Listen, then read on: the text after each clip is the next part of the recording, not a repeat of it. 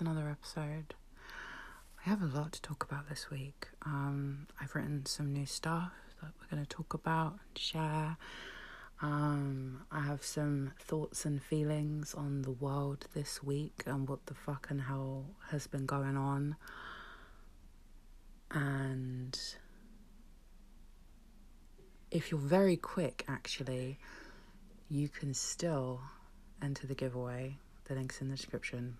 But um, let's get going.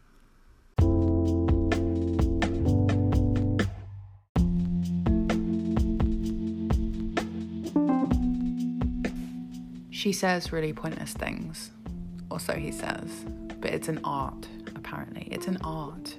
Art and cruelty, so he says. Art and cruelty. But she thinks it's so essential. She thinks they don't talk enough. And she thinks he speaks no sense, but he tries, or so he says. And she lies when she says, I really don't give a fuck. She says that he's frustrating, but he's profound and he's lovely. She's wondering why they can't go one day without fighting, fucking, freezing, then repeating the same cycle before she types a kiss and lets him sleep on her shoulder. And he is creatively flippant, or so she says. She is cherry picking times when they thought they'd be happy and feeding them to him she languishes in guilt, finding herself at Forest Hill, complex caramel and the boy who sails to the stars.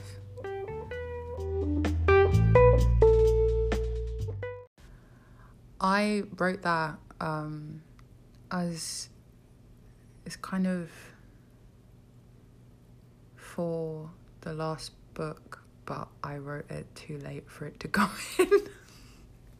so it's now just kind of um, hanging out out in public, I guess. Um, I I kind of I took lines from this like text conversation and just kind of turn them into you know bigger ideas and thoughts um, until it became what it became. And it was kind of about i wouldn't call it a relationship because it wasn't really. It was like it's kind of ongoing.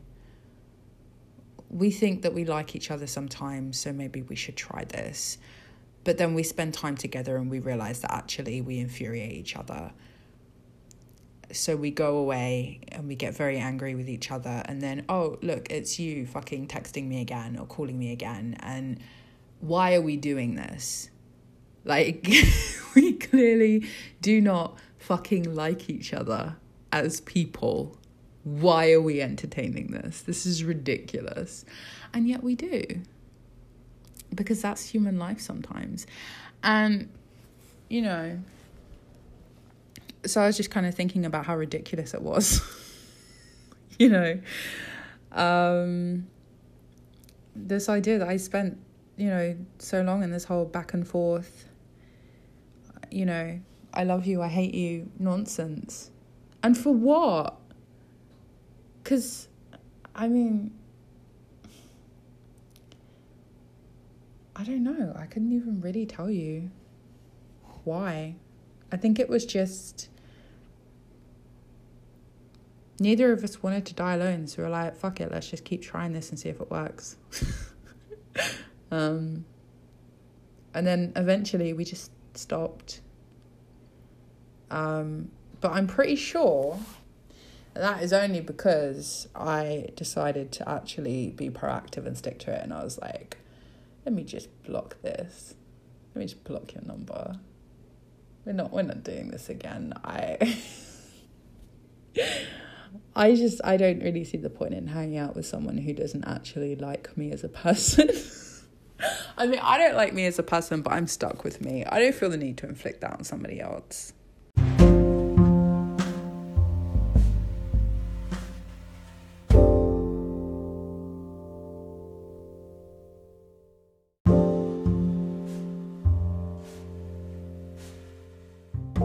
Everyone is moving on walking around like the world didn't change when you walked into my life. I mean, really, guys?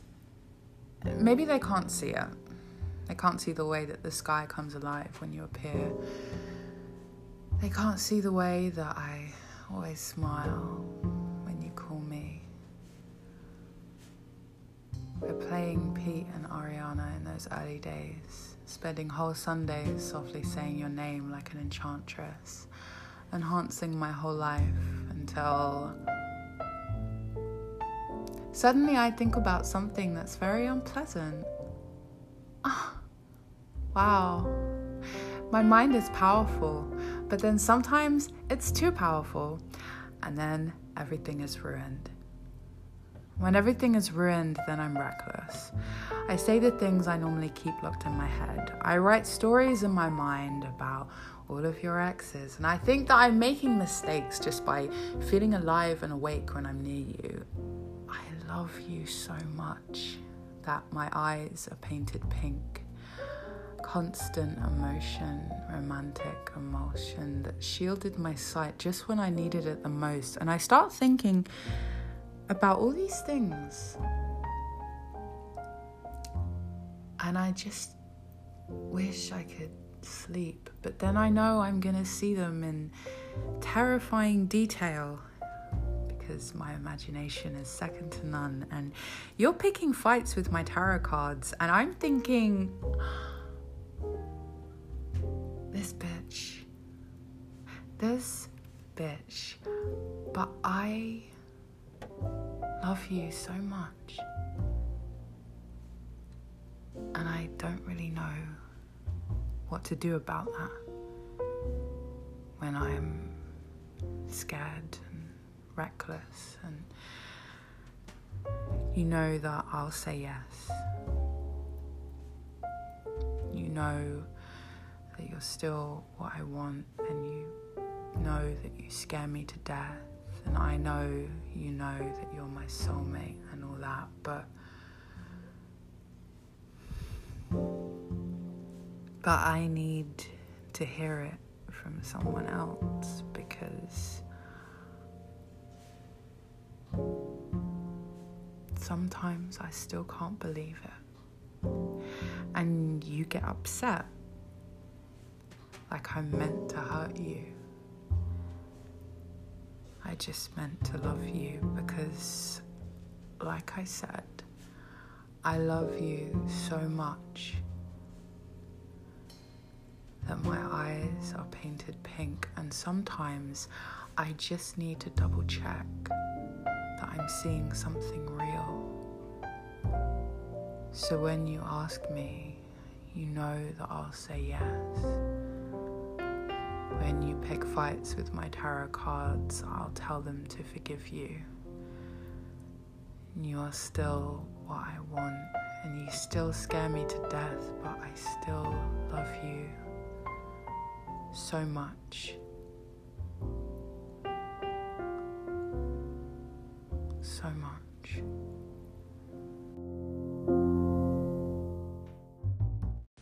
I think when the only love you've really had has been, you know, conditional or transactional. It's very difficult to get used to something that is just there, you know, with no. Like, you don't have to do anything, that person just loves you. It's very, um, it's hard to adapt to that because you're constantly thinking, well, when when does this change? When does it go back to what has always been the way it is? And sometimes you kind of you react to that and you know it can be very difficult to to deal with that because someone someone who who just wants to love you and you just want to love them but you don't know how to tell them that and they think that things are different than they are and they don't understand that you know you're not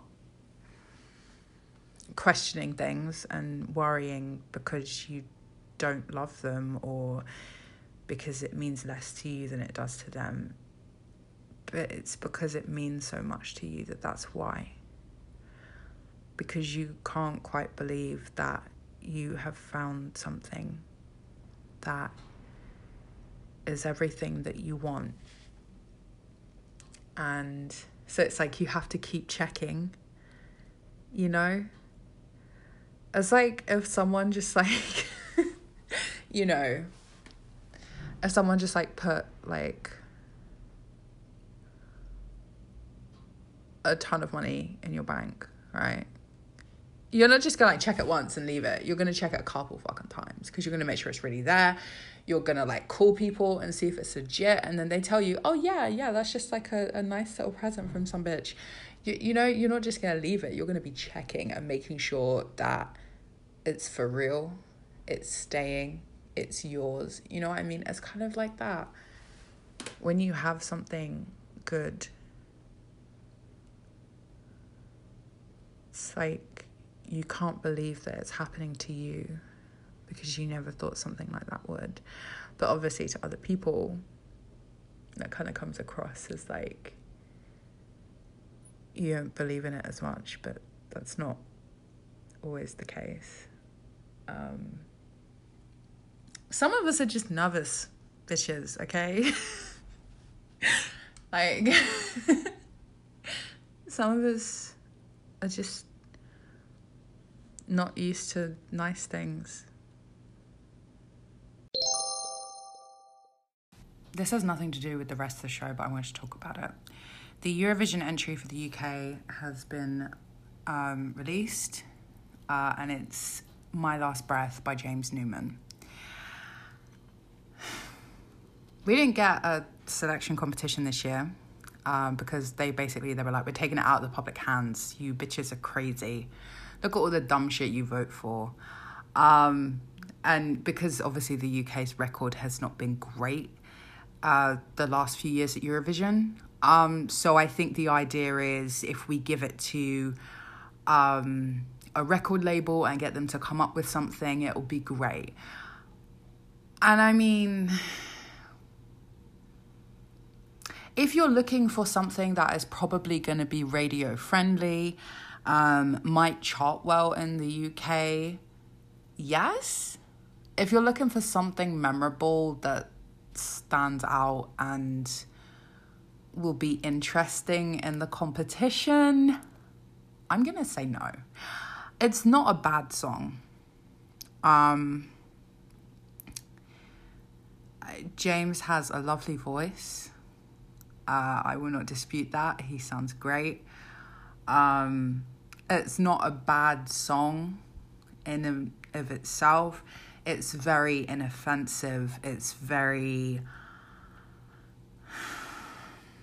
middle of the road. It, the the problem with it is is you could give that song to a ton of the kind of slightly mopey guitar dudes you know that are kind of in the pop scene right now and you wouldn't really be able to tell the difference that it's someone else.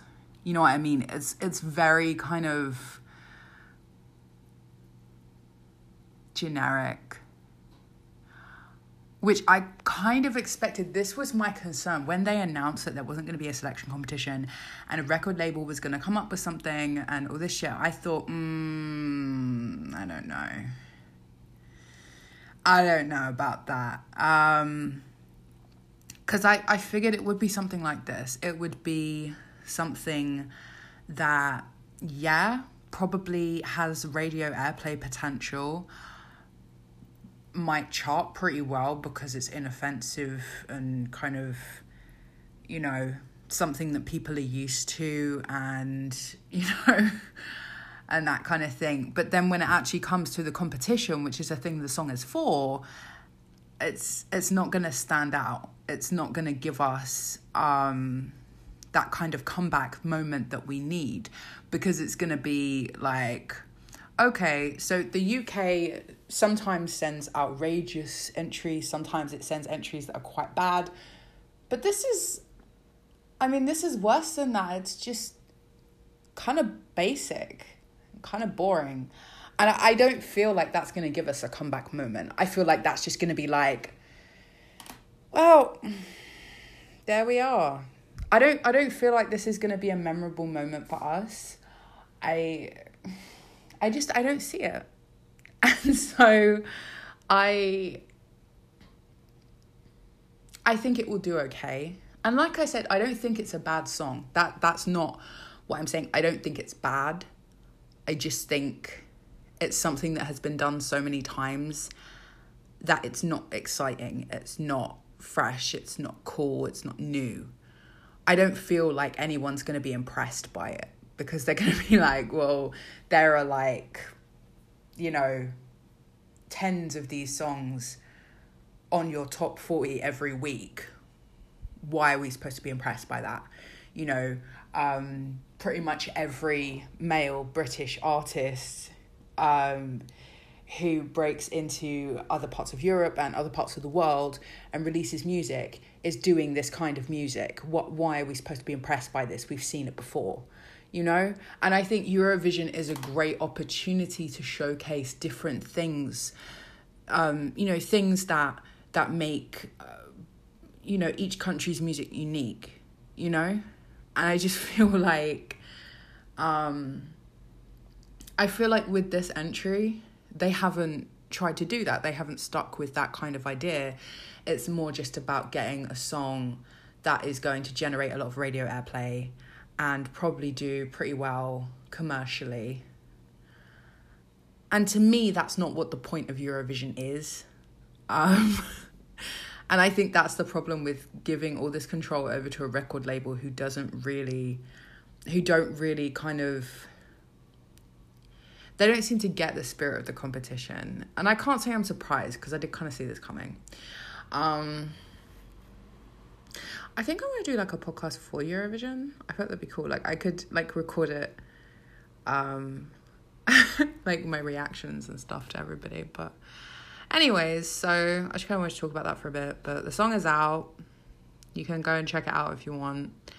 And like I said, it's not a bad song. It's just kind of like basic. And I mean, I saw it coming, but I'm still disappointed. I feel like we need to like go back to the classic kind of thing, you know? I think the UK needs to be braver and not afraid to be laughed at or I mean, you know what? One of my least favorite entries fucking flying the flag by Scooch. I fucking hated that, right? But at least they committed and they, they thought we're gonna go out there and we're gonna do something fun. We're gonna do something that gets people going. You know, that's the kind of shit we I mean, maybe something not that silly and ridiculous, but something with a bit of fucking spirit for God's sake. Something that's not just by the numbers basic, you know, dude trying to be indie but you know still trying to keep it middle of the road you know? I just this is a big night for the gays and i feel like once again capitalism has ruined it.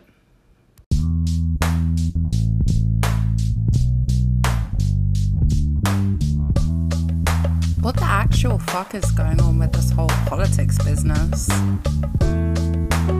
well, everyone really needs to stand up and say that, okay, no, this is not politics in the normal British way. This is something darker and bleaker, and it's got to stop. Peace is possible and must be achieved. We want Scotland to remain inside the EU, and we want the UK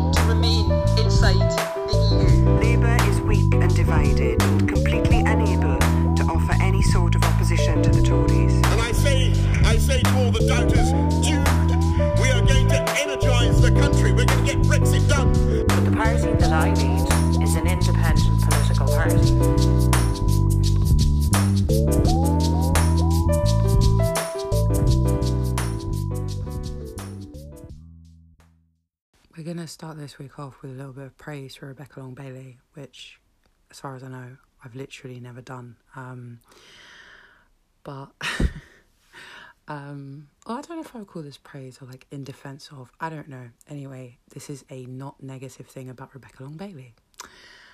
Um, So there was a Sky News debate earlier in the week, and she briefly discussed her son, and now everyone's fucking kicked off about it. She talked about how they nickname her son the King because her and her husband are his servants. And she was talking about how when he gets home, you know, they get him hot chocolate and sweets and stuff like that. And everyone kicked off and was like, oh, he's probably a spoiled little brat. Oh, she can't even say no to like a little child. How's she going to say no to like huge world powers? Oh, this means that she'll be a terrible prime minister and all this kind of stuff. And I feel like a lot of people are not looking at the actual facts here. Firstly, this is a woman who probably sees her son a couple of times a week at most because for most of the week she's in London. And obviously her son lives back in Manchester. So she's separated from her child. So it stands to fucking reason that when they are together, she will spoil that boy. She will dote on him because she misses him. It makes complete sense. Um, I I do not have the experience of having a child, to be quite frank, nor do I want to, but I know what it's like to miss someone. And to know that you are close enough that if if you had the ability to abandon all your responsibilities and so on, you could just go and you could be with them, but you know that you can't. And that fucking hurts so deeply. And you miss them so much. So when you finally get to be with them, you just want them to have whatever they want. You want them to be happy all the time. You just want to be with them, you know? And I'm pretty sure that's all this is. That everyone is taking it out of context and acting like it's a bad thing to miss the people you love and to maybe go a bit over the top and spoil them a bit when you actually get to see them. And applying that to how she would be as a leader, there are plenty of indications of how Rebecca Long Bailey would be as a leader that we've seen throughout this campaign. I do not think the way that she interacts with her son is one of them. And I think it's pretty obvious misogyny that people are going with this and they're like, yeah, we're going to judge her on that. Like, come on, guys, really? um, additionally, I think a lot of people are forgetting that it is very possible to to interact differently in different situations, right? So just because she spoils her son and she dotes on her son, that doesn't mean that she's going to do that to like the president of the United States. Like, you know, people have layers, people have different sides to them. You know, how she is at home with her family is not necessarily how she's going to be in negotiations, in press conferences, in the House of Commons. Um, you know, making it about me here, but um, the way that I interact with people in a work setting is very different to how I interact with people in my personal life. If I am, for example, if I'm you know, negotiating an appearance or I am, you know, pitching ideas or I am, um, you know, sort of talking about, you know, projects I'm doing and trying to get approval for things. I'm gonna be very different, you know.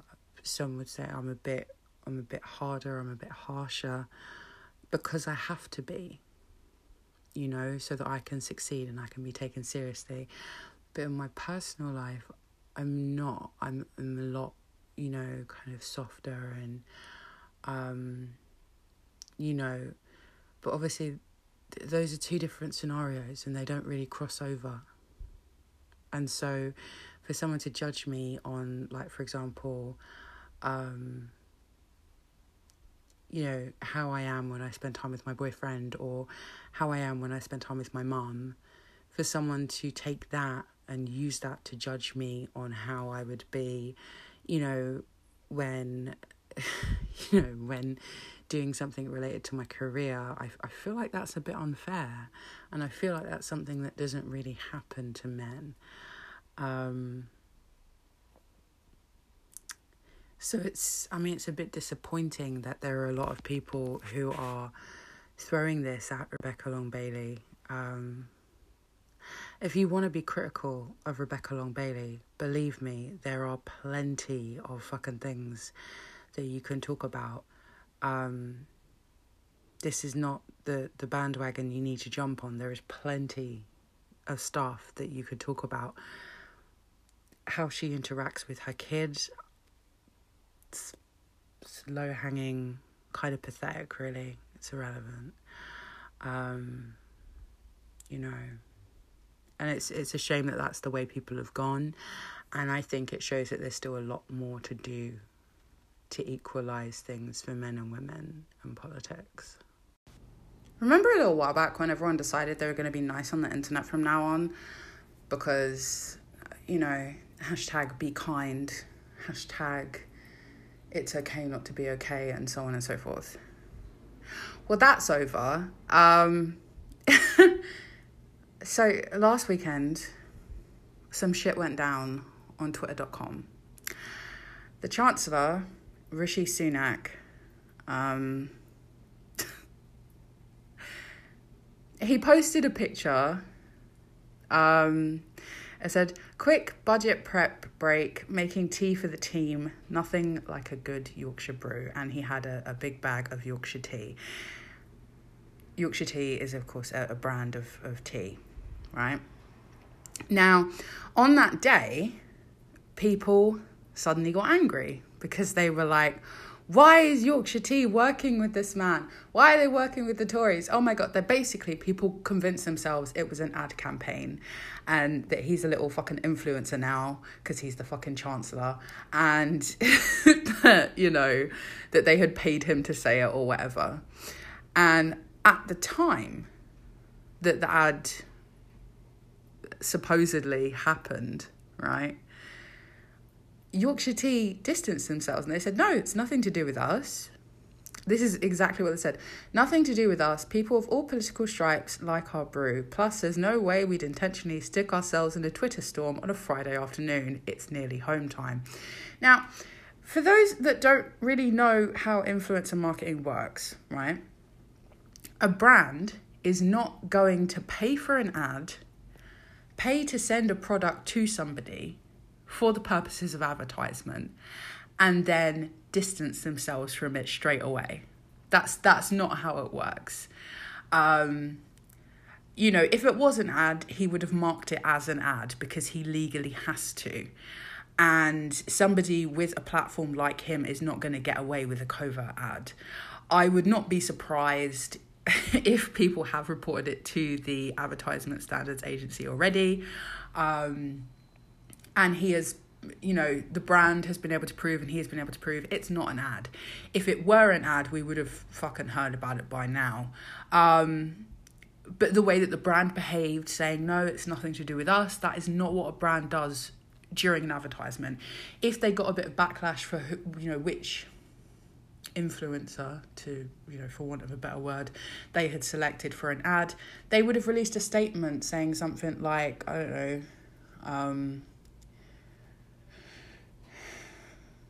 we we we advertise to all kinds of people you know he hasn't you know actually committed a crime or done anything wrong. We're sorry people are offended that kind of shit. But they didn't. They just said no it's not an ad. You know? Um and there's there's no way that they would lie about this really realistically. Because if it was an ad and you know if it had been an ad and he essentially threw them under the bus, then he could have been like, well, actually, it was an ad. Here's the proof. Here's some emails where we talked about this ad. Here's the receipts. But that didn't happen either because it's not a fucking ad. And this brand had no control over the fact that this man drinks their tea, right? But that didn't stop people from fucking attacking them, right? So these are some of the responses they got. Your brand is fucked. Why are you promoting this for? No longer buying your products. Well, that's how it looks, so goodbye from me to Yorkshire Tea. Well, that's the fucking kiss of death to that brand now. Is this okay with you? If I was Yorkshire Tea, I'd be very worried about my supporters all being racist Brexiteers. Perhaps their Super Brit TV ad is responsible. Never buying Yorkshire Tea again. Well, I can't wait for 500,000 Labour Party members to boycott Yorkshire Tea. You, you guys can't even get together and choose a leader. Don't sit there and act like you could pull off a boycott. I mean, anyway. And so they got a lot more attacks. Um, people were sending really horrible messages. Um, there's a, a stream of messages that again went viral. Um, so, oh Jesus. Um, so this is one of them from a lady called Sue. Oh my god. There is something very wrong with a government a government minister blatantly advertising, but he's not. All you needed to do is say he used your product without your knowledge or permission, but you've carried the way to get someone to stop is by not responding to things that don't need an answer, even when people keep, keep tweeting at you. There have been a lot of people out here who have been on the wrong end of Tory austerity for 10 very long years, who are stuck with even more, never mind the damage they're doing privatising NHS, etc., etc., etc. And the last thing I want to do when I'm making a drink of tea is to think about what the Tory who was blatantly advertising your tea, no, he wasn't, paid or otherwise, no, he wasn't, will be doing to continue to grow the rich poor gap, the extension of which will be a real legacy of their regime, along with the 120k related austerity deaths. You have your wish, I have responded. And as Yorkshire Tea clearly stated, and they were right, Sue, you're shouting at tea. None of none of what she has said has anything to do with Yorkshire Tea, right? Because this is clearly not an, an ad campaign that they have organized. It is a man taking a picture with some of their tea.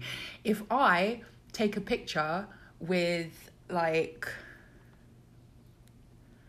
a bottle of Ribena, are people allowed to assume that my views and my actions are a reflection of that company? No, because that's fucking ridiculous. Because they didn't pay me shit, you know? Um, I mean, I've worked with, you know, influencers and shit like that before. It is very um, important that they stick to the advertising guidelines. And if they don't do that, both they and the brand can find themselves in difficulty.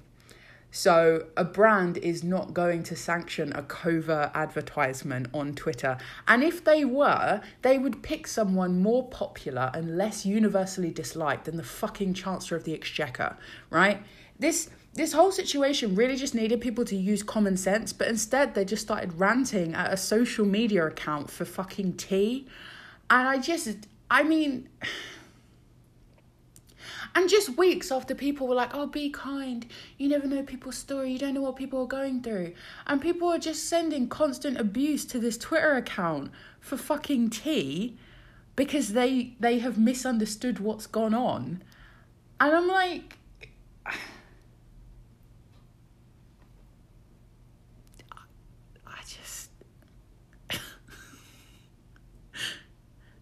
I I mean, like they said, you're shouting at tea. Uh, To what end? What for? It's it's ridiculous. I mean, if you look at their Twitter page, right? They didn't retweet his tweet.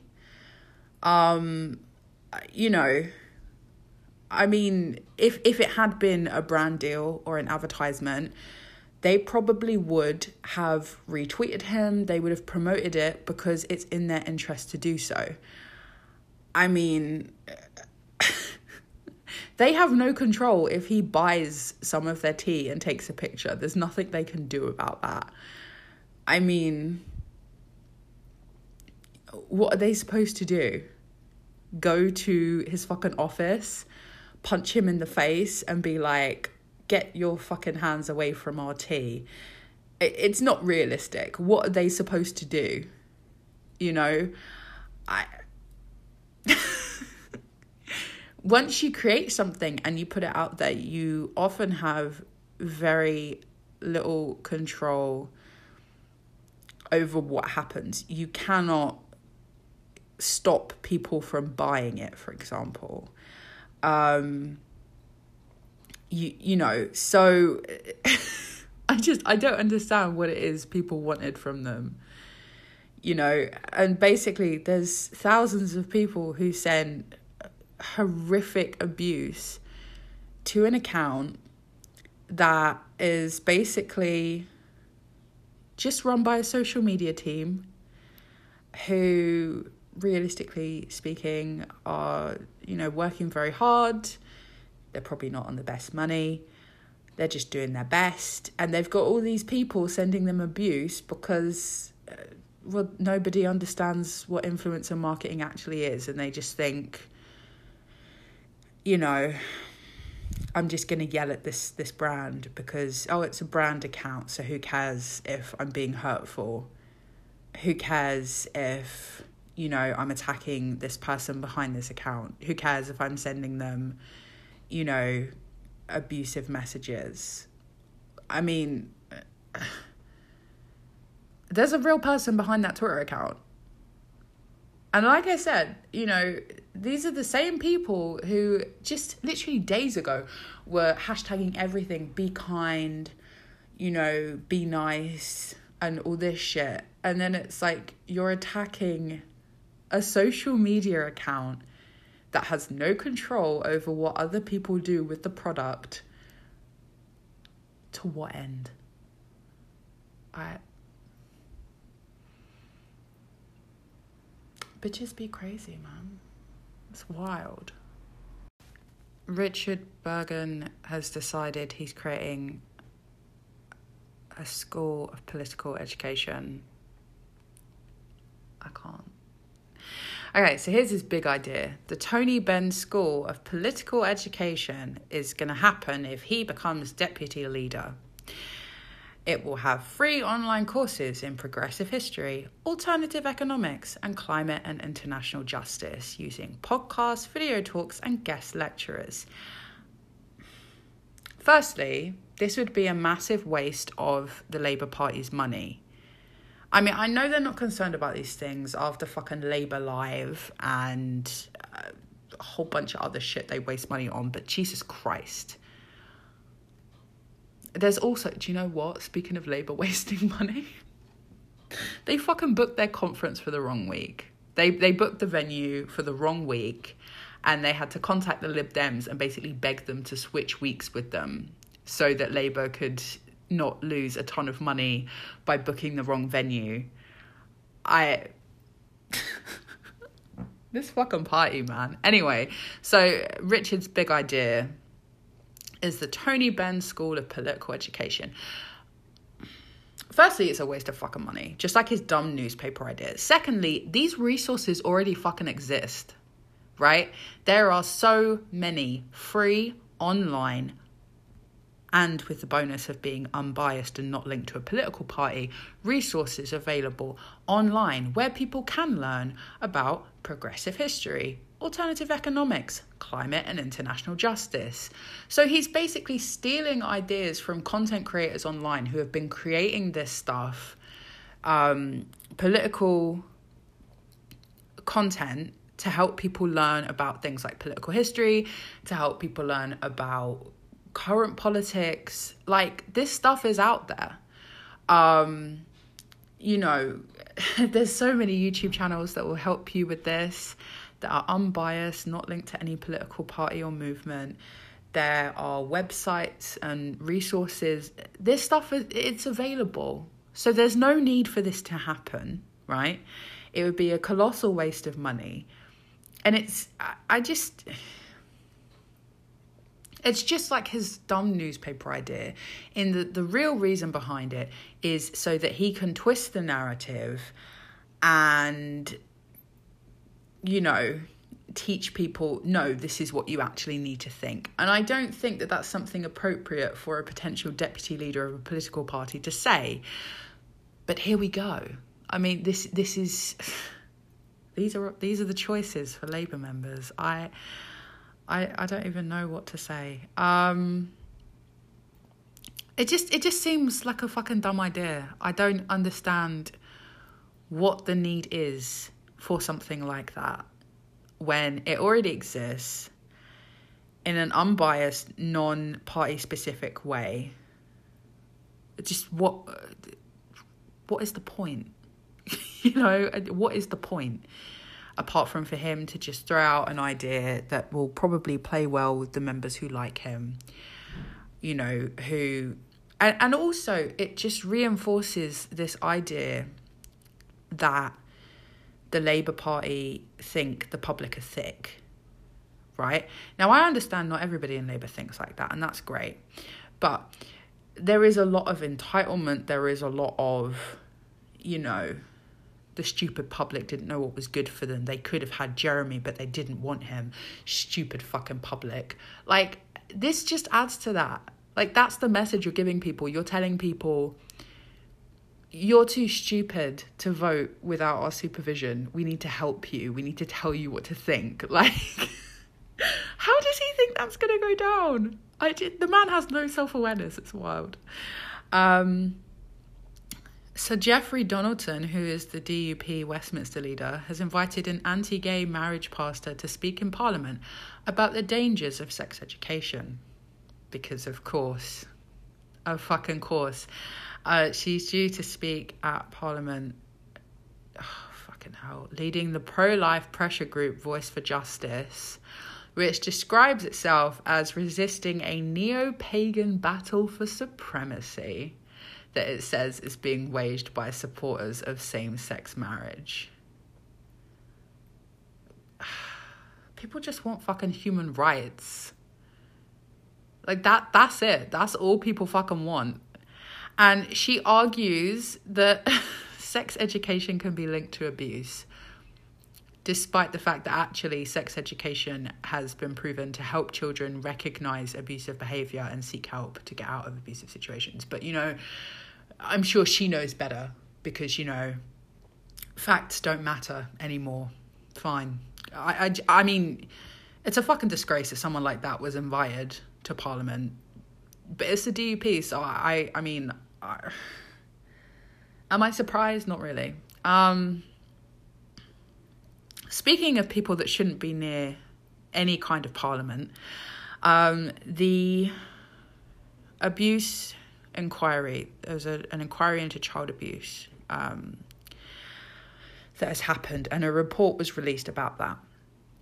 Now, a couple of months ago, when the inquiry was still taking evidence, um, David Steel, who is a Lib Dem peer in the House of Lords and used to be the leader of the Liberal Democrats back when they were just the Liberal Party, um, he was asked during the inquiry if he knew that Cyril Smith had abused children and what he did about it. And he basically said, It happened before he was an MP. It was none of my business. I don't feel I needed to intervene and all this kind of shit. And this was, I think, back in May of last year that this happened. And people were rightly outraged and they said, What the fuck?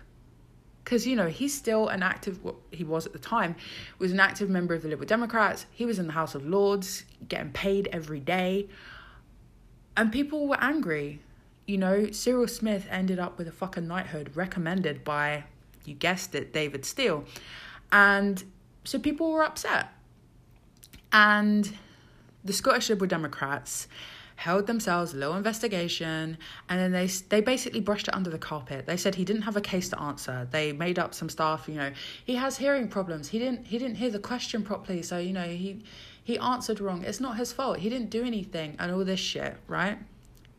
And now the report has come out, and it makes it very clear that that is not the case, and that David Steel should have done something at the time because it was possible that Cyril Smith was abusing other children and he should have intervened as party leader. It was his position and his place to do something to stop the abuse, the potential abuse of future children, and to help get justice and closure for the children that had been abused before by a member of his party, right? And so, David Steel decides he's going to resign from the party and retire from the House of Lords. And the leader of the Scottish Liberal Democrats, Willie Rennie, says that it is right for Lord Steel to resign from the party. But guess what, kids? It was Willie Rennie that fucking let him back in in May and was like, oh, he doesn't have a case to answer. It's fine. Just stop looking at this. Don't worry about it. It's fine. So, what what is the difference between then and now? Like, what what's the tea? You know? Because, I mean, I, I, I don't really see much of a difference between then and now because the same thing has still happened. You know, why were victims who were angry about this in May ignored? But now it's right for this man to resign for his part in enabling child abuse. Why wasn't it right for him to resign before? Like, what? what is the difference between then and now? They cleared him over this before, despite him openly admitting that he failed to act on suspicions of child abuse. But now it's wrong? Like, I just, I, I, I don't understand. what, what is their justification for this? They cleared him. They went to the media and they, they made a big thing of this whole oh he has hearing problems you know which led to him giving those answers he couldn't hear it's not his fault like willie rennie went to the media and he gaslit victims he acted like they were being irrational he acted like this man didn't have a case to answer but now when there's more media attention on this inquiry because the report's been released um and the media are able to talk about it in a bigger way, so there's more pressure on the Liberal Democrats to do something, now it's right for him to resign. Why wasn't it before? You had all the evidence there. You could have done your little investigation and seen that this man enabled abuse, and yet you didn't. Why? I just, I think they have a lot of questions to answer on this, and it's disappointing because they're probably not gonna, realistically. Um, it's it's horrible for the victims because because they deserve so much more than this. They deserve to know that people hear them and people support them. And right now, what what they're seeing is people will only listen to you when it is convenient. And they deserve so much better than that. And do you know what? My only hope with this is that the victims are able to find some clarity and some peace. I hope that the people that were involved in covering these things up, you know, the inquiry also found um, huge issues with the handling of of other MPs who had been um, involved in this kind of activity. Um, you know, Peter Morrison was also an MP who was protected from prosecution. Um, senior officials within the Conservative Party knew what he had done They knew that there were allegations about him. They didn't pass them on to the police. He was fucking knighted. He was given important roles in government.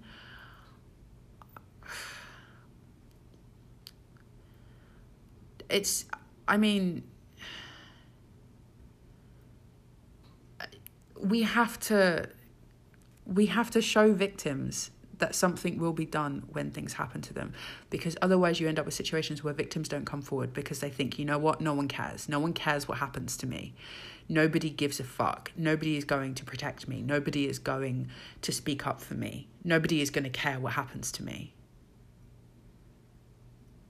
I mean, people often talk about, you know, why don't victims come forward? If it was so bad, why didn't you go to the police? This is why. This is not the first time that we have seen people being protected from prosecution. Look at, for example, the you know the many cases of Jimmy Savile. People overlooked what was happening. It's very hard to read, but if you ever get a chance, you can you can find it online. Um, the government issued a report on you know what they learned from that essentially, and all the way through there are people who should have spoken up for the victims at the time, but were afraid or were intimidated or didn't want to rock the boat or you know people who were corrupted by the idea of being close to a celebrity so they didn't say anything about what he was doing. And you know this is something that goes back through through time there's so many examples of it of victims who were failed because people were protected. And so when you ask the question of why don't people come forward? Why don't people talk about this? This is exactly why. Because they're they're afraid no one's going to give a fuck. They're afraid that they are just going to be another person on a long list of victims who didn't get to tell their story, who didn't get closure because people wanted to protect their abuser. And so I don't think that the Liberal Democrats should be able to just get away with allowing this man to resign and moving on. I think serious questions need to be asked. I think that there does need to be a serious look at why just months ago, apparently he had no case to answer, but now he apparently does, why it went on so long. I think the Conservative Party does too. I just it, it just it makes you sick, you know. Speaking of things that make you sick, um, racism. Yeah, we love that. We don't love that. So Rebecca Long Bailey had an event in Liverpool, and my God. um, so there was a, a guy in the crowd. Um, and he asked a question about the election defeat, and then he started ranting on about members of the Israeli lobby and, you know, throwing out a bunch of anti Semitic stereotypes and conspiracies. And then Rebecca Long Bailey started talking about Palestine. She didn't acknowledge that this guy had just said a bunch of racist stuff. She didn't make clear that she didn't agree with him. She didn't condemn it at all. She just started banging on about her own views on Middle Eastern policy, which weren't really anything to do with the the point he was saying anyway. And I mean if you're going to be a leader, sometimes you have to do the hard things, like telling people who support you, "Hey, it's fucked up when you say that." that's that's racist. You can't say that. And if she can't even do that, then why is she running to be leader? There was another incident at this at the same event, right? Where she she basically just let this woman ramble on, calling people that didn't vote Labour in the last election traitors, saying that, you know, her ancestors would be turning in their graves. She was swearing, she was screaming. Apparently, she didn't realize she had a microphone because she was just fucking yelling. And again, Rebecca Long Bailey just kind of smiles and gives a nonsense answer and doesn't say anything like, hey, if we want to win back votes, maybe we should stop calling people traitors. Like, I just, if you're going to be a leader, you have to lead. You have to do the hard things sometimes. Sometimes when someone starts going off on a rant like that, you have to signal to someone to get a mic switched off or to get someone removed from the event. Or at the very least, you have to be brave enough to say, no, that's not an acceptable way to behave. But I mean, she couldn't be asked. I, I just I don't understand. It's like she just panders to whatever crowd she's in. You know, when she was at the Jewish labor hustings, she was talking about her passion for ridding the party of anti Semitism. But then at this other event, she just stands there and basically says nothing as a man goes on a long anti Semitic rant. And then she just starts rambling about Palestine. And it's like, okay, it's it's great that you support Palestinian self determination. That's lovely, but are you really not going to address that man and what he has just done? Really? Because because you said like just a little while ago that you were going to call out anti-Semitism. It's happening in front of you, Rebecca. Do something, but Miss Thing, she she didn't want to. I I don't get it.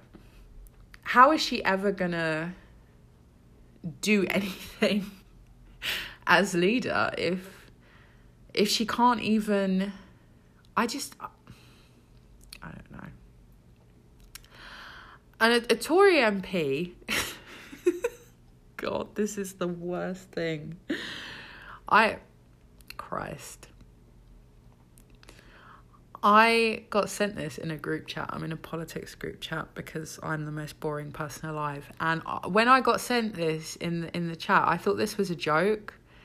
Like I thought they were joking, but no. Uh, James Grundy, who is the new MP for Leigh, um, a video has surfaced. This guy's only been an MP since fucking December, and he's fucking up already. I mean, Jesus a video has surfaced of him dropping his trousers and basically getting it just getting it out for for everyone to see. Um i i don't know if this is like some weird sex thing or if you know I, I, I, I just I don't know. I, personally, I can see no real justifiable reason for you know getting it out for the lads in the pub. Personally, I, I I've never done that. I have no idea why he did it. He was in his late twenties, right? And so there are some people who are defending him saying, "Oh, we all did stupid things when we were young." Late twenties is not young, right? Come on, be real.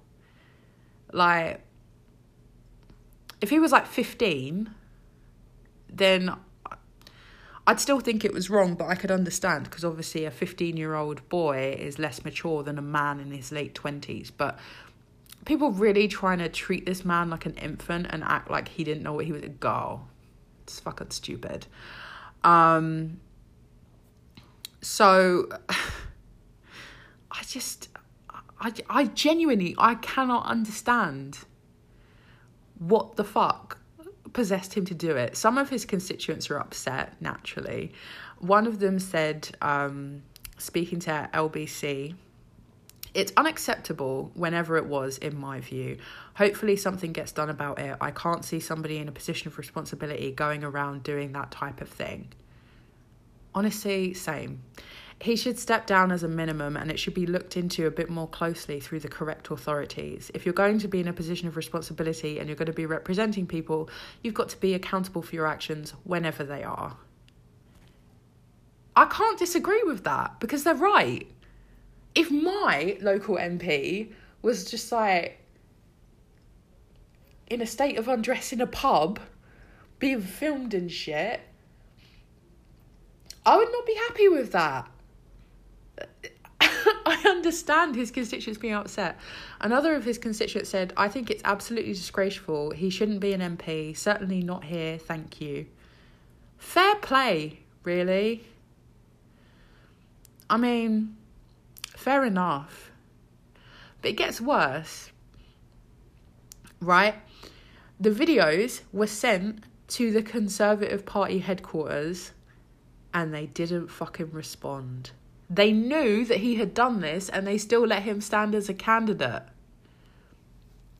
I mean, so they must have known that one day this would leak. They must have known that. So what why did they just let it happen? I don't understand. It's I know Tories are gonna Tory, but fucking hell. Keir Starmer, who may or may not be the inspiration for Mark Darcy from Bridget Jones' Diary. That is my favourite thing about him. I think about that all the time. But he is really repping for, you know, boring dads who just want to like do their best this week. Um he was asked earlier in the week um what the most exciting thing he'd done was and he said taking his kids to football and everybody clowned on him and was like, oh, you're so boring, Keir Starmer. Oh my god, stupid, boring human rights lawyer. So boring. Oh my god, Mark Darcy, you're so boring. And so then he obviously made an appearance at the Guardian live hustings and he was asked if it was true that the most exciting thing he'd done is take his kids to football. And this is what he said. These questions are supposed to be a measure of us, and they are so ridiculous. Yes, King. In the last four weeks, my wife's mum has died. We'd been in intensive care with her before she died for 17 days. I had been trying to be the best husband I could be to my wife, the best dad I could be to my grieving children. Then I'm asked, What is the most exciting thing you've ever done? And I'm judged on that. I know who I am. And you know what? We had to fucking stand because I mean, that's what life's all about. Being nice to the people around you, supporting people. I I mean personally, for me, going to a football game with some kids would not be exciting. It would be a nightmare. But for him, spending time with his children, that's exciting for him. And that's that's fine. That's okay. But what exactly does that have to do with his leadership? You know, why does he need to be an exciting person? You know, it's like, um, you know, when people ask female politicians about like having kids and shit like that, what does that have to do with them being leaders? Um, you know, yeah, it's it's just it's it's nothing to do with it, and it's just invasive, really. And I think, I think he made he made some points, and we kind of had to stand. So, yeah, carry on, boring king. We love you. We stand. I do you know what? I don't even get a vote, but I, I still don't really know who I want to win this whole Labour thing. Like, I mean, uh, it is what it is. You know, maybe he is, you know, a boring dad who does dad things. Like, what's so bad about that? You know? I mean, it's not the worst thing in the world. There are way worse things to be you know, does it really matter if a female political leader does or doesn't want to have children? Or, you know, if she wears heels or not? Does that really matter? No, because it has no impact on their ability to do their job. And I just. I think people need to look at this more from their abilities and their policies than personal issues. You know, Because if someone doesn't have that shit in check, then it doesn't matter if they're exciting or not, they're still going to be shit.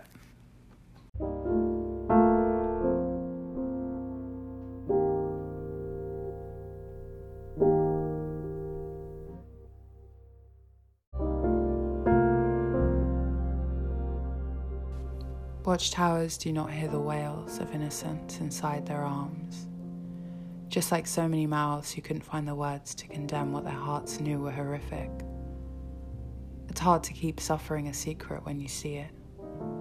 It will never leave you, following you with narrowed eyes, sleeping beside you as you try to dream, stretching and screeching as it sleeps with open eyes, keeping you awake with the memory of what you've seen. It never leaves, it just evolves and seeps further and further into your soul if you don't expel it. Exorcism, honesty, the only keys to freedom, but so many were trapped, some by evil that they did not deserve, and some by guilt that they did deserve. And sometimes when my eyes are closed and I'm on another plane, I remember him. I remember him and who he could have been, and we are staring for several seconds in the rare quiet broken from his torment. And I remember him, free at the sight of me, knowing that part of him, a very distant part of him, found part of me, and I remember him. I remember, though I don't know him. And we share eyes and secrets as we sit in the icy prison where he ended his days. The world has been rough with him his heart, his mind, his body, his tribe, and I can't take it in, so I just stare at my own eyes, the soft curls that frame them, the sweetness that has stayed, surviving constant onslaught to remain forever young. Though I wish, so selfishly, to see his dark hair turn grey, lines to plot against his face, just for him to have a little longer so that I would remember more than I had dreamed.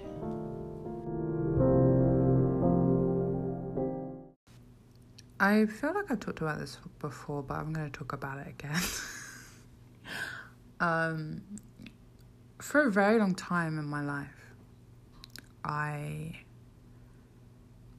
have hated like so many different things about the way that I look. Um, particularly, um, I hated having very like dark facial features. I don't know if that's the right word, but I have very dark eyes, very dark eyelashes, and everything. Um, I really hated my nose. I, I, do you know what? I still do. I still go through phases, and I'm like, I fucking hate you, bitch. Um, uh, I, I hated, um, I had my skin color for the longest time, but we, we've, we've gone over that. But um, over time, it's, it's like I learned to be appreciative of those things. It's like like they they remind me. When you are when do you know what? I'm trying to say this without like seeming like I don't know, but when you're like mixed race, sometimes it's very hard to connect with your heritage because there's just so fucking much of it. And there's so many different stories and so many people in the past that you that you have as part of you. And like it's hard to know where to start and you know sometimes there's like huge conflicts, you know? like, oh hooray, one one, you know, one aspect of my know, one of my ancestors oppressed the other. Brilliant. Um, and it, you know, it can feel very conflicting, and you feel you feel like you want to have that connection, but it can be hard. Um, but you see reminders of all these different people that are part of you and it can be hard sometimes because you feel very distant from just about all of them because you're so many different things all at once. And it's a hard experience to explain. and when you try and you reach out and you you don't really know what to say and you don't really know what to do because you've been pulled in so many directions your whole life. And it's hard to find a way to connect with that identity. And for me, I found the, the things that I didn't like about myself were kind of a doorway into that because I would look at them and I would say, well, they look like this for a reason. Because of these people in my life that I'm I'm never gonna get to meet, I'm never gonna really get to know much about probably.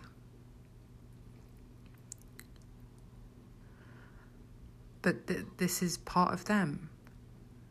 I, I used to be convinced I was going to get surgery, I was going to wear contact lenses, I was going to, you know, do all these different things. And then I was like, no, I'm not. I'm not. Because I want to have that connection. Even if it is just being able to look at myself in the mirror in the morning and see all the people that have just this small little part of themselves still alive. I want to keep that.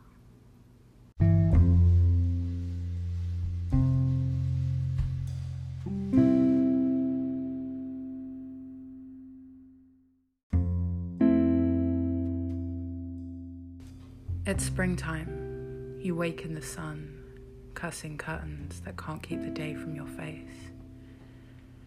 As you wrap your arms around me, queen of the underworld, I am gloomy but glam, shining storm clouds that you hold so tightly so that they know it's safe to rain.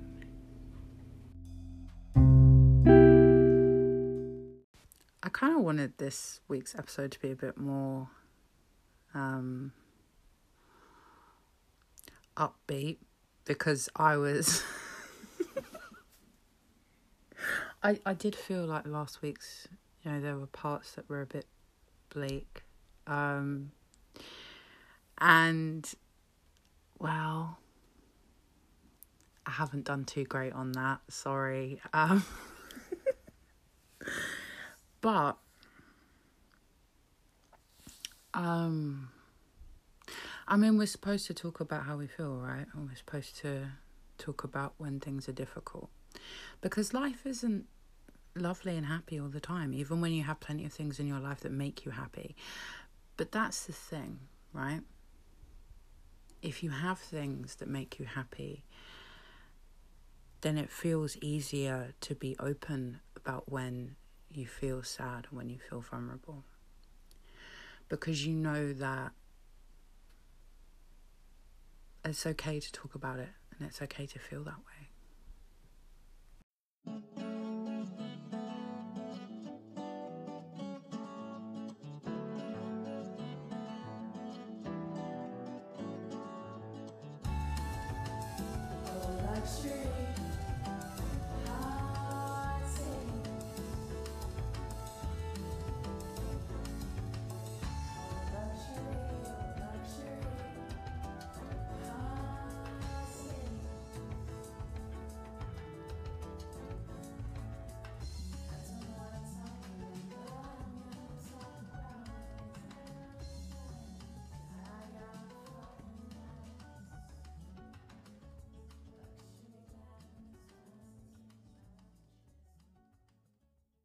So, James O'Brien, who is a host on LBC, and he does a call in show, it's quite good. Um, he tweeted, um, if we picked a star sign at random and put as much effort into demonizing it as gets put into demonizing Muslims, single mums, unemployed people, foreigners, Brussels, mixed race duchesses, and now vegans, how long would it be before Capricorns got accused in the street? And you know what? firstly, this caught my attention because that tweet made Capricorns trend on Twitter, and I was thinking, my Capricorn?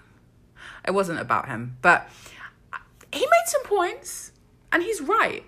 You know, um, because a lot of the outrage at pretty much all of the groups he mentioned, besides Capricorns, obviously, is manufactured. It's created, not based in fact. Um, I remember. I remember being a kid, right?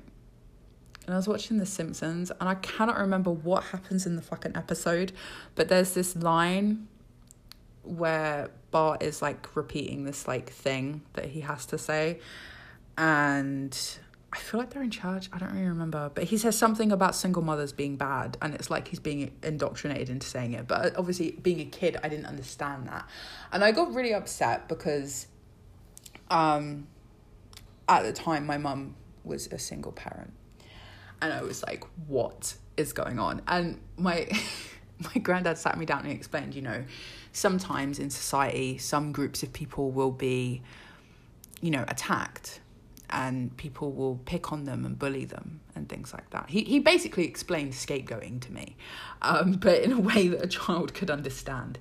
Um, and that's something I've always been very aware of throughout my life. Um, and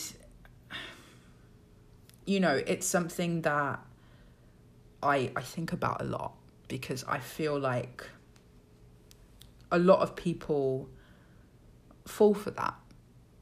But then you look into these, you know, reasonable concerns, and most of them are not based in fact. Um, and they're just complete bollocks, basically. And that got me thinking about uh, a complete kerfuffle in which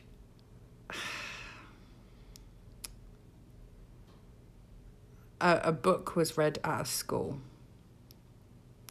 And some people got very very very upset and angry. Um so what happened was this. Um a drag queen went to a school and read a book to a kid. Um, it's LGBT History Month. Um, the school has an LGBT education program. Um, and the drag queen, and there was an MP, Mhairi Black, who um, is is a lesbian as well, and they talked about Section Twenty Eight and the negative impact that it had on LGBT people because it's LGBT History Month, right? Well, it all fucking kicked off. People were upset that um, that a drag queen was invited to the school. Um, people were upset because like the drag queen took pictures with the children. The drag queen, might I add, was wearing nothing inappropriate. It was a very, very modest dress. Um, nothing inappropriate on display. The kids looked happy in the picture. They didn't look like they were being forced at gunpoint to take a picture with the drag queen. Um, you know, it, it, it all seemed pretty fine, to be honest. But the LGB Alliance, if you don't know who they are, they are basically a group um, that claims to be championing the rights of LGB people, so lesbian, gay, and bisexual people. Um, and protecting us from the horrific onslaught of trans people. Oh my god.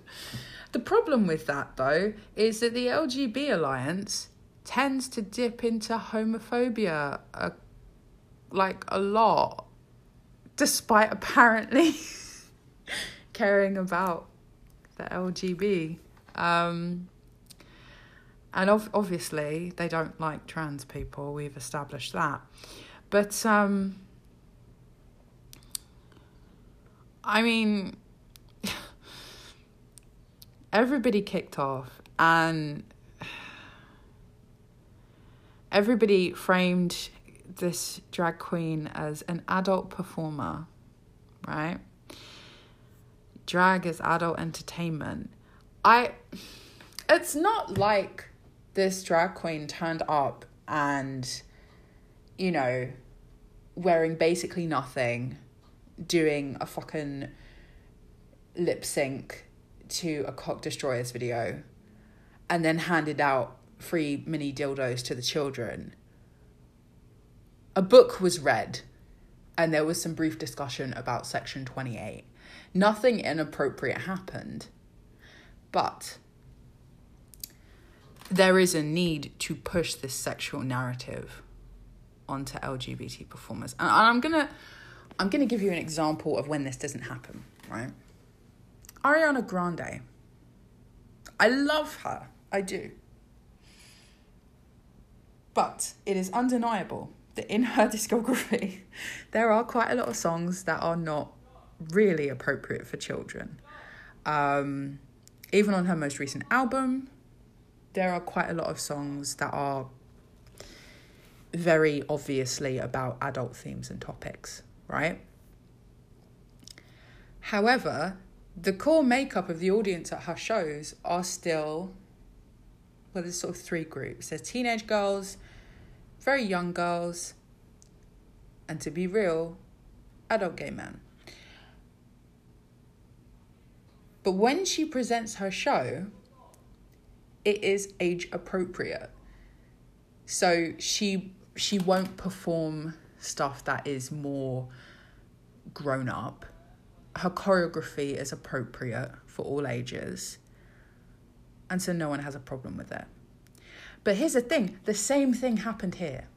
Now, it may be very possible that this drag queen does have adult aspects of their performance when they perform in other venues. It may be the case that at all their other performances, they do lip syncs to Cock Destroyer videos and hand out mini dildos to the audience. I don't know, I've never seen her perform, but that is not what she did at the school. She went there, she gave an age appropriate performance.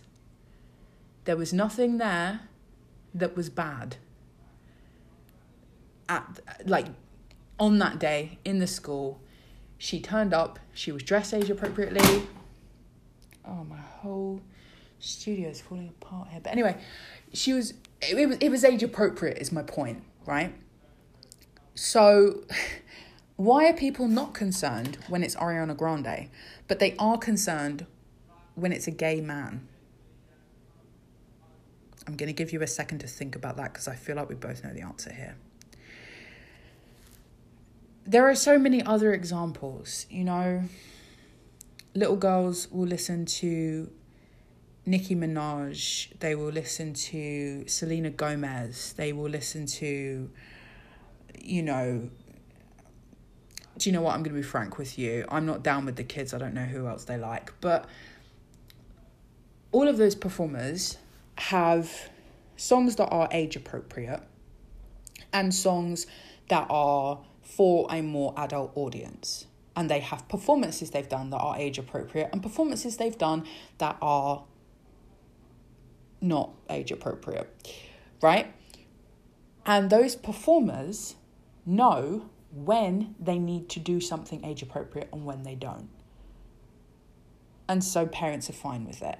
And this is clearly the same case here. This performer, this drag queen, did not do anything that was inappropriate for children to see. So, why is it so different?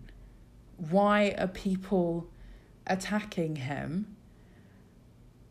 Uh, for what? Like, we know why. Because these reasonable concerns are not reasonable concerns, it is manufactured outrage at the idea that is not based in fact, because it's just a fictional idea that this drag queen has done something inappropriate in front of those children. But they haven't. There is absolutely no proof that that drag queen did anything inappropriate in the presence of those children. So so what what is the outrage for? It's manufactured to aim more hate at an already vulnerable group because people need things to be angry about. People need things to be outraged about. That is what this is. There is absolutely no proof whatsoever that this drag queen did anything inappropriate in front of those children. The outfit was appropriate. Pretty much all he did was read a book and talk about LGBT history. There's nothing inappropriate in that. You know, as many people have pointed out as well on social media, you know, drag performers are at most pantomimes every year that you take kids as young as like babies to. And no one has a problem with that. Mainly because those performers tend to be straight men. It's interesting how that happens, isn't it? Um, for for any anyone outside of the UK listening, by the way, um, in uh, British drag is kind of sort of complicated. There are um, obviously um, LGBT drag queens, but there are also like straight ones who also participate in drag, and they tend to be sort of the over the top kind of comedy pantomime thing that happens, right? So when these parents take their kids to the pantomime, they go to see Cinderella, they go see Aladdin, whatever it is, they have no problem seeing a straight man dressed as a woman.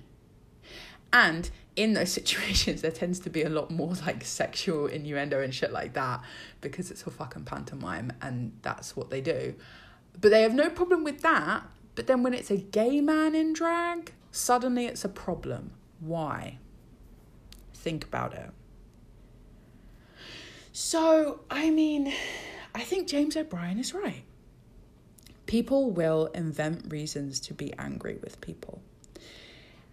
If you put enough effort into throwing hate at something, then you can you can get away with it. You can you can create this kind of hate bonanza and it never ends.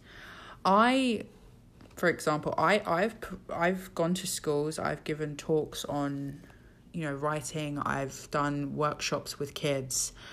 There is a hell of a lot of adult content in my back catalog like you know, I I get nervous every time I like release a new record or release a new book because I'm like, my mum's gonna read this and she's gonna listen to this, and oh my god. um, but you know, I have released songs that have swear words in. I have released songs that are sexual. I have released poems that you know have swear words in and talk about adult themes. And nobody has ever complained about me going to give a talk to their kids.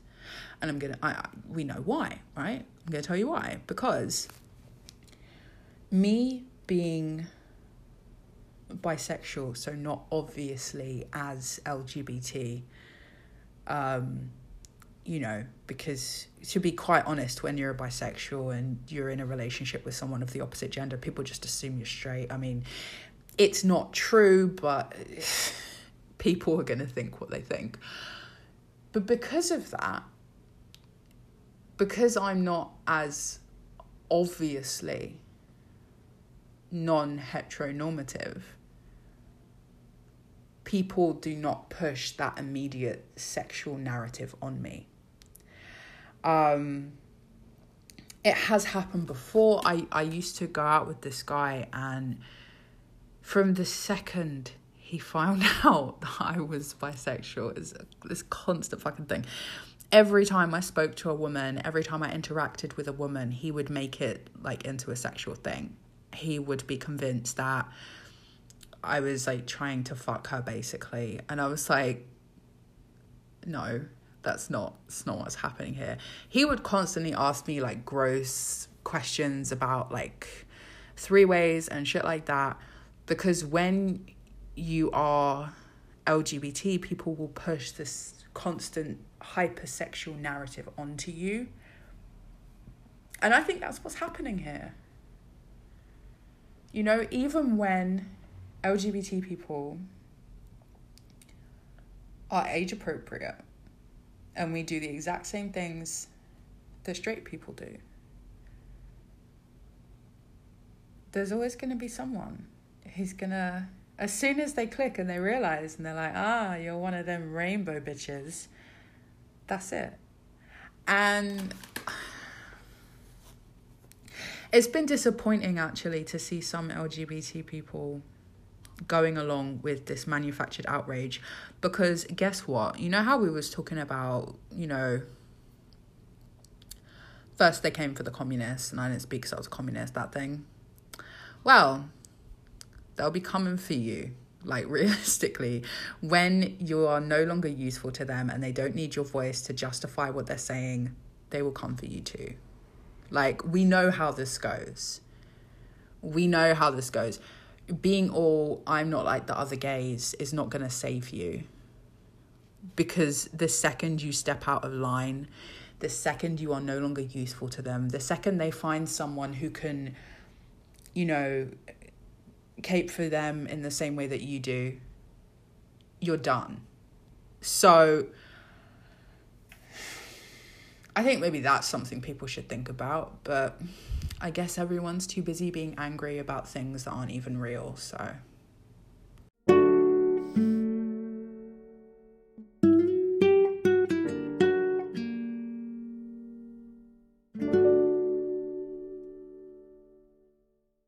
It is the last few days for you to enter the giveaway for the 100th episode.